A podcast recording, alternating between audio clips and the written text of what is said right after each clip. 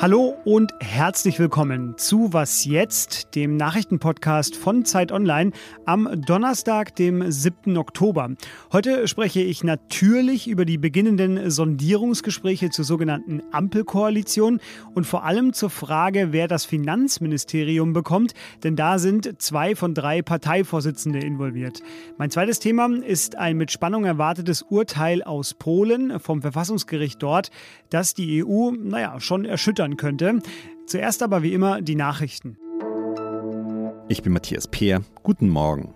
Elf Tage nach der Bundestagswahl sprechen Grüne und FDP heute erstmals gemeinsam mit der SPD. Es gehe darum, ein fortschrittsfreundliches Zentrum in der neuen Bundesregierung zu bilden, sagte FDP-Chef Christian Lindner.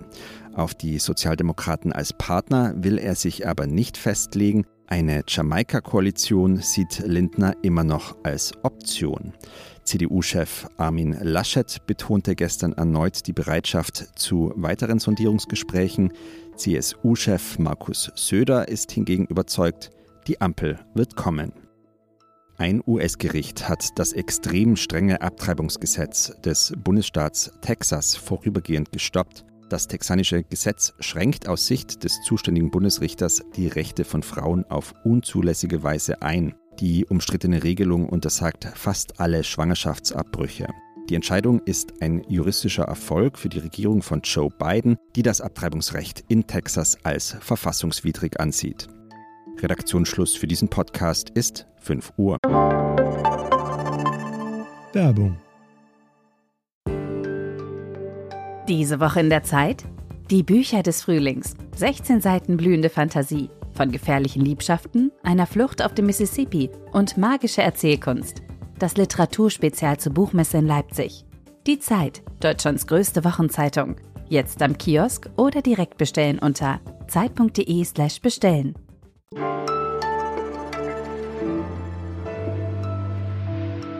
Heute gehen sie also los. Die ernsthaften Gespräche zwischen SPD, FDP und Grünen. Ab heute wird ausgelotet und vielleicht auch schon so ein bisschen geschachert, wer welches Ministerium bekommen könnte. Ja, und nicht weit von hier, eigentlich nur eine Straße von unserer Zeit Online-Redaktion entfernt. Da fahre ich jeden Morgen an einem sehr monströsen Gebäude vorbei. Es ist der bisherige Arbeitsplatz von Olaf Scholz, nämlich das Finanzministerium. Ja, und wer Geld verteilt, der hat Macht. Und deshalb ist die Frage, auch jetzt schon in den Sondierungsgesprächen, wer Scholz Nachfolger werden könnte, auch keine unwesentliche. Vor allem, weil sie möglicherweise die beiden Alpha-Tiere von Grünen und FDP betrifft, nämlich Robert Habeck und Christian Lindner. Er oder er? Das fragt sich Robert Pausch, Politikredakteur bei der Zeit. Und ich frage ihn jetzt einfach zurück. Hallo Robert.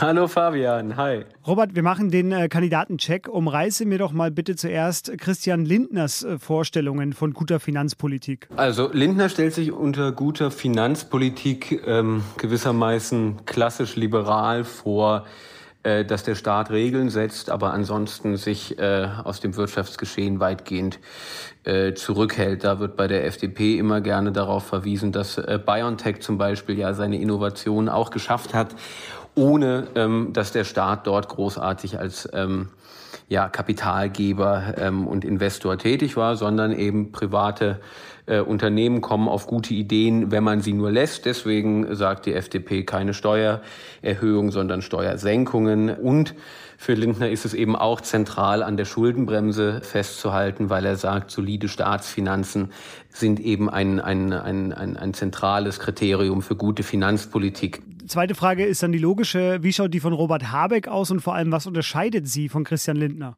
Also Habeck sagt, ähm, der Staat muss in der Zukunft insbesondere für die Bewältigung der Klimakrise eine zentrale Rolle spielen, eben das, was Lindner nicht sagen würde, als regulative Instanz und, und als Investor. Ähm, also viel, viel stärker als Lindner ist Habeck der Meinung, dass der Staat über das Ordnungsrecht klare Regeln setzen muss ähm, Und er ist der Meinung, dass der Staat das Geld raushauen muss, vereinfacht gesagt. Also verfolgt da eine Politik, die zum Beispiel auch Joe Biden in den USA verfolgt. Also Staatsschulden sind erstmal nicht so wichtig.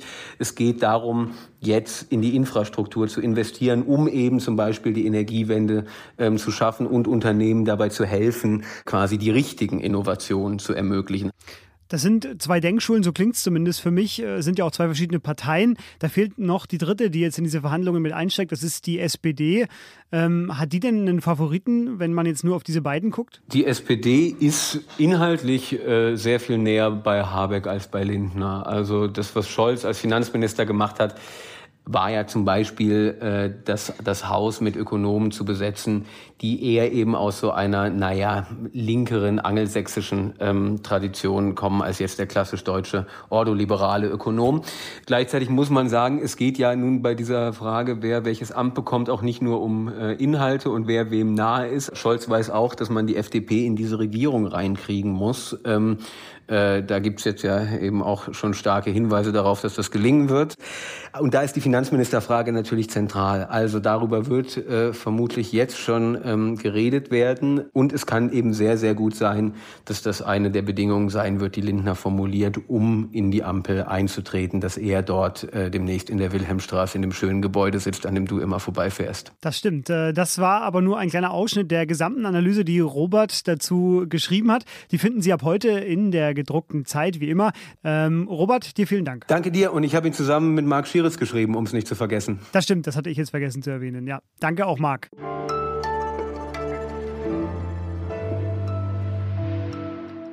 Und sonst so? Vielleicht haben Sie Herr der Ringe gesehen und dort vor allem den dritten Teil. Da gibt es einen Ork, der den Sturm auf Minas Tirith befiehlt und der ist der mit Abstand hässlichste aller Orks. Schauspieler Elijah Wood, der bei Herr der Ringe ja mitgespielt hat, der erzählte in einem Podcast nun, wer das prominente Vorbild für diesen unglaublich hässlichen Ork gewesen ist, und zwar der Filmproduzent Harvey Weinstein. Herr der Ringe-Regisseur Peter Jackson, der war nämlich nicht gut auf Weinstein zu sprechen, da der nur einen Herr der Ringe-Film und das auch mit deutlich kleinerem Budget drehen lassen wollte und hat ständig gedroht, äh, Peter Jackson mit Quentin Tarantino auszutauschen. Jackson hat die Produktionsfirma gewechselt, durfte dort dann drei Teile drehen. Der Rest ist Geschichte und wie er sich dann auf seine Art gerecht hat, das wissen Sie nun auch.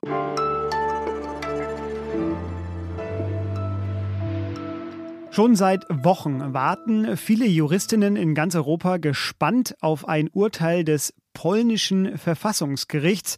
Heute könnte es soweit sein. Das Verfassungsgericht will nämlich die Frage klären, ob europäisches Recht über nationalem Recht steht. Und konkret geht es dabei um die sogenannte Disziplinarkammer am obersten polnischen Gerichtshof. Ja, und deren Zweck ist es eigentlich fast einzig und alleine, missliebige RichterInnen abzukanzeln. Und damit laut Europäischem Gerichtshof EuGH verstößt es gegen europäisches Recht. Und weil die EU deshalb auch Geld für Polen zurückhält und weil Polen auch auf Zeit spielt, ist dieser Fall politisch wie juristisch äußerst brisant. Und deshalb ist jetzt Heinrich Wefing bei mir. Er ist Politikchef der Zeit, selber Podcaster bei Das Politikteil und er ordnet das nun vorab für uns ein. Hallo Heinrich. Hallo Fabian, grüß dich. Heinrich, wir müssen zunächst eine grundsätzliche Frage klären, nämlich die, ob diese Frage, um die es hier geht, welches Recht eigentlich Vorrang hat, also EU-Recht oder nationales Recht, bei 27 Mitgliedern äh, nicht schon längst beantwortet ist. Das ist beantwortet. Ähm, EU-Recht hat Vorrang vor nationalem Recht. Jetzt kommt die kleine juristische Einschränkung. In den Bereichen, in denen europäisches Recht existiert. Ähm, da, wo Europa keine Regelungskompetenz hat, da geht auch das europäische Recht nicht vor. Das ist aber in diesen Fragen eigentlich relativ klar. Europa ist auf Verträge, Gesetze, Regeln, auf das Recht gebaut. Ähm, du hast dich schon Ende Juli ausführlich mit diesem Fall beschäftigt. Es zieht sich ja alles auch schon ein bisschen. Was steht denn bei diesem Urteil auf dem Spiel? Naja, zunächst mal ist es genau die Frage, ordnen sich die Polen dem EU-Recht unter, was sie tun müssten. Ähm, politisch geht es um die Frage, wird die polnische nationalkonservative Regierung ihren Konfrontationskurs mit der EU weiter eskalieren oder nicht. Man muss eben im Hinterkopf haben, es geht bei der Frage auch darum, ist dieses Verfassungsgericht das da urteilen soll, vielleicht urteilen wird, das ist halt auch in Wahrheit längst kein unabhängiges Gericht mehr. Ähm, sondern das ist eine Fassade eines Gerichts, das ist komplett politisiert, das ist komplett in der Hand der, der PiS-Regierung. Ähm, aber die polnische Regierung merkt jetzt auch, dass sie sich da echt in eine Sackgasse begeben hat. Denn wenn das Gericht so urteilen sollte, dass EU-Recht keinen Vorrang hat, dann hat die EU schon angedroht, dass sie massive Gelder zurückhalten will und die Corona-Hilfen nicht an Polen auszahlen wird. Und da reden wir über Milliardenbeträge, die Polen dringend braucht. Ähm, das wäre auch eine sehr unkomfortable Situation für die PiS-Regierung. Deswegen hat das Gericht immer und immer wieder die Entscheidung vertagt und ich bin auch gar nicht ganz sicher, ob es jetzt eine geben wird. Ähm, es kann durchaus sein, dass sie das nochmal weiter nach hinten schieben. Jetzt äh, erhält dieser Fall aber auch aus deutscher Sicht eine gewisse Brisanz, weil nämlich äh, das deutsche Bundesverfassungsgericht äh, im Mai 2020 ein Urteil gefällt hat, das den Polen eigentlich sehr gelegen kommt. Warum? Sie zitieren sogar aus diesem Urteil des Bundesverfassungsgerichts, sogar zum Teil auf Deutsch, ähm, was schon äh, auch irgendwie eine bittere Pointe ist. Da hatte das Bundesverfassungsgericht gesagt, ähm, es gibt eben doch einen ganz, ganz kleinen, schmalen Bereich, äh, in dem die nationalen Verfassungsgerichte Vorrang haben vor dem Europäischen Gerichtshof. Das ist wahnsinnig umstritten. Das ist seit 30, 40 Jahren umstritten. Ähm, deswegen äh, wurde auch ein Vertragsverletzungsverfahren gegen die Bundesrepublik von der EU angestrengt, weil die auch sagten, nein, bitte auch Karlsruhe möge sich doch an das europäische Recht halten. Aber die Karlsruher haben ganz klar gemacht, und wenn man ihre Entscheidung liest, ist das auch total eindeutig, das ist für einen minimalen Ausnahmebereich und nach allem, was die Karlsruher in ihrem Urteil geschrieben haben, gilt das auf gar keinen Fall für die Streitigkeit, um die es jetzt hier in Polen geht. Dieser Fall ist, das merken Sie vielleicht schon zugegeben, sehr komplex, aber unter anderem Heinrich hat sich damit schon mehrfach auch ausführlich befasst. Das finden Sie wie immer in den Show Notes. Heinrich, dir vielen Dank. Danke dir, Fabian. Ciao. Wenn Sie noch mehr weiterlesen wollen, alle, wirklich alle Links zu unserer Sendung und die mit unserer Sendung zu tun haben, die finden Sie wie immer in den Show Notes. Was jetzt zeit.de ist unsere Mailadresse, da können Sie Fragen oder Kritik hinrichten. Ich bin Fabian Scheler und ich sage jetzt erstmal Tschüss.